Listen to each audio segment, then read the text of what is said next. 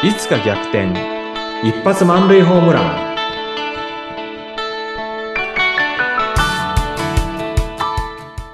皆さんこんにちは。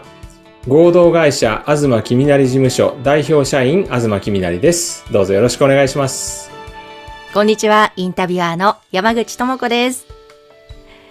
えー、東さん、ここまで、えー番組スタートして4回まで配信してきましたけれども、ここまでは、東さんがサラリーマン時代に経験してきたこと、そしてその後起業された話、これまでのキャリアについていろいろ伺ってきたんですが、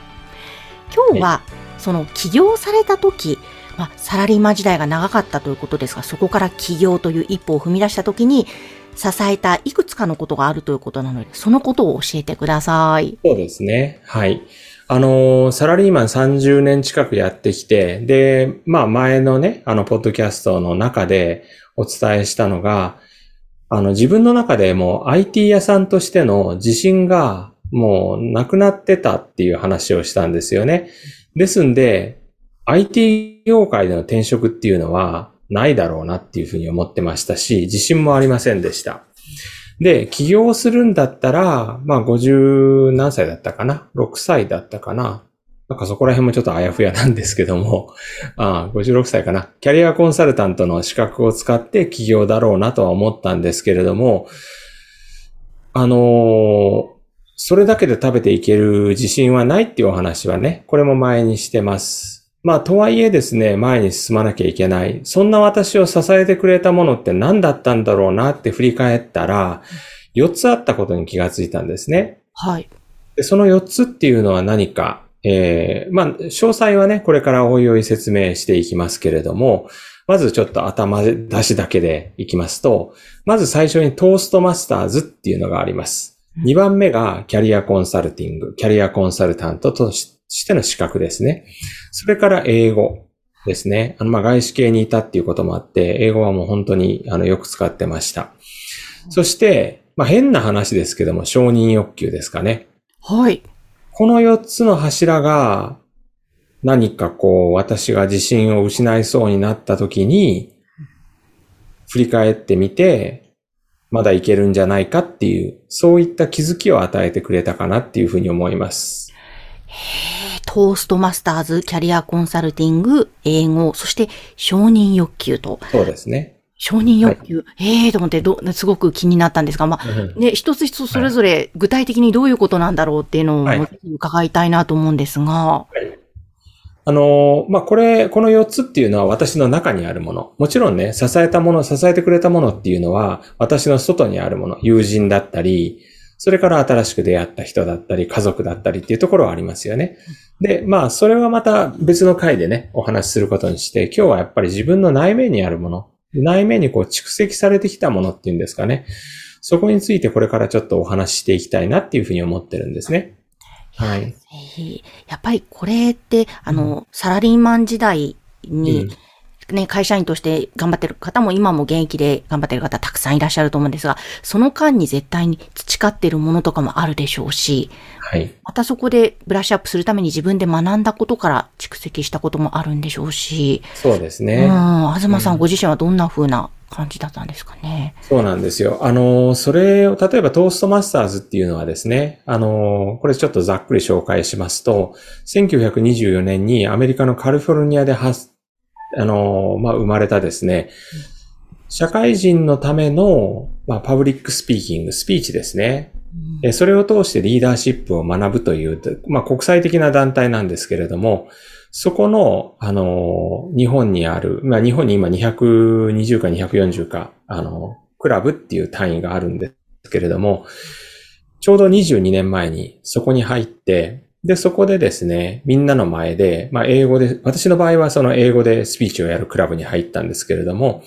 あの、英語でスピーチをすると。で、それに対して仲間からのフィードバックをもらって気づいて成長していく。まあ、それだけじゃなくて、いろんなリーダーシップの役目があるんで、やってみて、で、うまくいく、失敗する。その中から学ぶ。そのサイクルを通して成長するっていうとこだったんですね。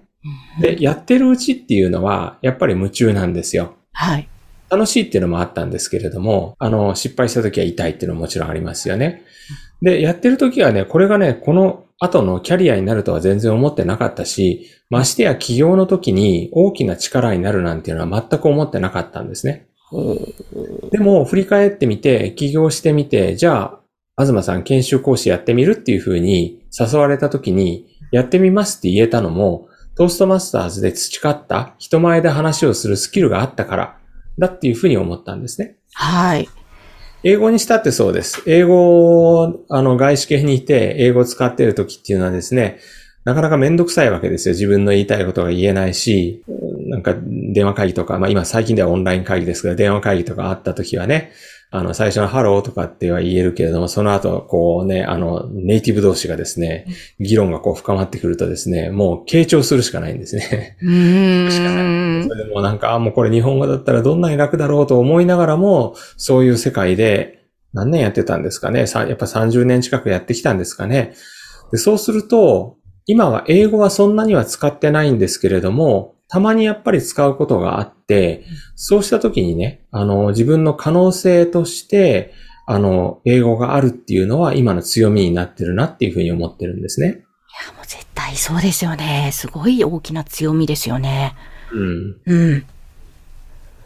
そしてあの、もう一つ、承認欲求というのもあるんですよね。変な、変なあれですよね。支えたってあれですよね。あの、承認欲求って、なんかこう、例えばよくね、あいつ承認欲求強いよねとか、いや、俺ちょっと承認欲求強くてさ、てへへみたいな感じでね、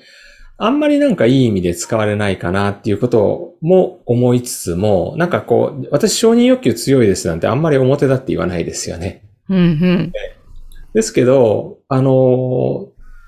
正直なところ、例えば私結構 Facebook もう10年以上やってるんですけども、なんか投稿したらいいねの数とか、それからまあなんだろうな、あの返事がついたとかっていうのは、やっぱり正直気になるんですよね。うん、でこれ承認欲求だろうなっていうふうに思ってて、あの、そういうの見ないようにしようとかっていうのを思ったことがあったんですけど、うん、私にとって還暦っていうのはいろいろな意味で変わった大きな節目だというふうに認識してるんですが、あの、還暦で一番変わったのは、そういうのは全部認めようっていうふうに変えたんですね。承認欲求あるねっていうのを認めて、うん。もう承認欲求丸出しでもいいじゃないかっていうことでですね。で、そんな風に変わると、過去の自分を振り返ってみるとですね、小学校ぐらい、もっと前かもしれないですけども、ずっと承認欲求が強かったっていうのを思い出すんですよね。へで、そうしたのを見ていくと、自分のその承認欲求の強さが人から認められようとかね、そういう気持ちっていうのが、やっぱり、なんだろう、あの、自分を成長させる大きな原動力になってきたなっていうのはあります。確かにそうですね、はい、そういうのってありますね。はい、いや、だから、なんか承認欲求が強い人っていうと、なんとなくネガティブなイメージな感じですけど、うん、いや、実はそうではなくて、すごくいい面もたくさんありますよね。うん、自分を奮い立たせると言いますか。エネルギーにすればですよね。はい。で、はい、なんかやっぱり認められると人は誰も嬉しいですよね。そうなんですよ。すごい嬉しいんですよ。うん。うん。60のおじさんになっても嬉しいんですよ。うん、いや、だからなんか、承認欲求 OK っていう風な感じで自分で受け入れるとまた楽になって、うん、さらになんか相乗効果で良い効果を発揮しそうな気もしますよね。まあそうですね。まあ今こんなこと言ってるのは実は恥ずかしいのは正直あるんですけれども。ええうん、まあでもいいかと思ってですね、言うようにしてます。いや、私すごく素敵だなと思います。うん、なんかそうやってオープンにすると、逆にね、良いような気がするんですよね。なんかね、今まで隠してたっていう、やっぱ隠すエネルギーっていうのは、私今、いろんなもの隠さなくなって、むしろオープンに言うようにしてるんですけども、うん、隠すエネルギーってブレーキを踏むのと一緒だったんだなと思うんですね。はあ、隠すエネルギーはブレーキを踏むのと同じ。うん、おおすごくわかりやすい表現ですね。うん、まあもちろんブレーキっていうのは安全装置ですから、なんか危険なことが起こった時に踏むことで命を守るって、それはもちろん大事なところだと思いますよ。うん、ですけど、なんか隠すために、あの、格好悪いところを隠すために踏むブレーキっていうのは、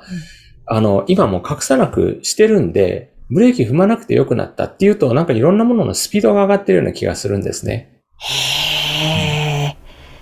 すごい、なかなかこれは深いお話ですね。あ、深いですね。ええそし自分でて言って、自分で言って、山口さんが深いっておっしゃるの聞いて、あ、深いなっていうふうに思いました。う。ん。そして結構ね、いろんな方にとっても大切なお話だなと思いながら伺っていたんですが、うんうん。じゃあ今日はそのね、東さんの起業を支えた4つのポイントということで、トーストマスターズ、キャリアコンサルティング、英語、承認要求ということで、はい。大まかなこのお話を伺ったんですが、またぜひ一つ一つ深掘りしながら、ぜひ教えてください。はい。はい。えーではぜひ皆様、次回もこの番組楽しみに聞いてください。えそして、東さんの合同会社、東君なり事務所のホームページの URL は、この番組の概要欄に掲載しております。ぜひこちらご覧になってください。東さん、今日はありがとうございました。はい、ありがとうございました。また次回どうぞよろしくお願いします。お願いします。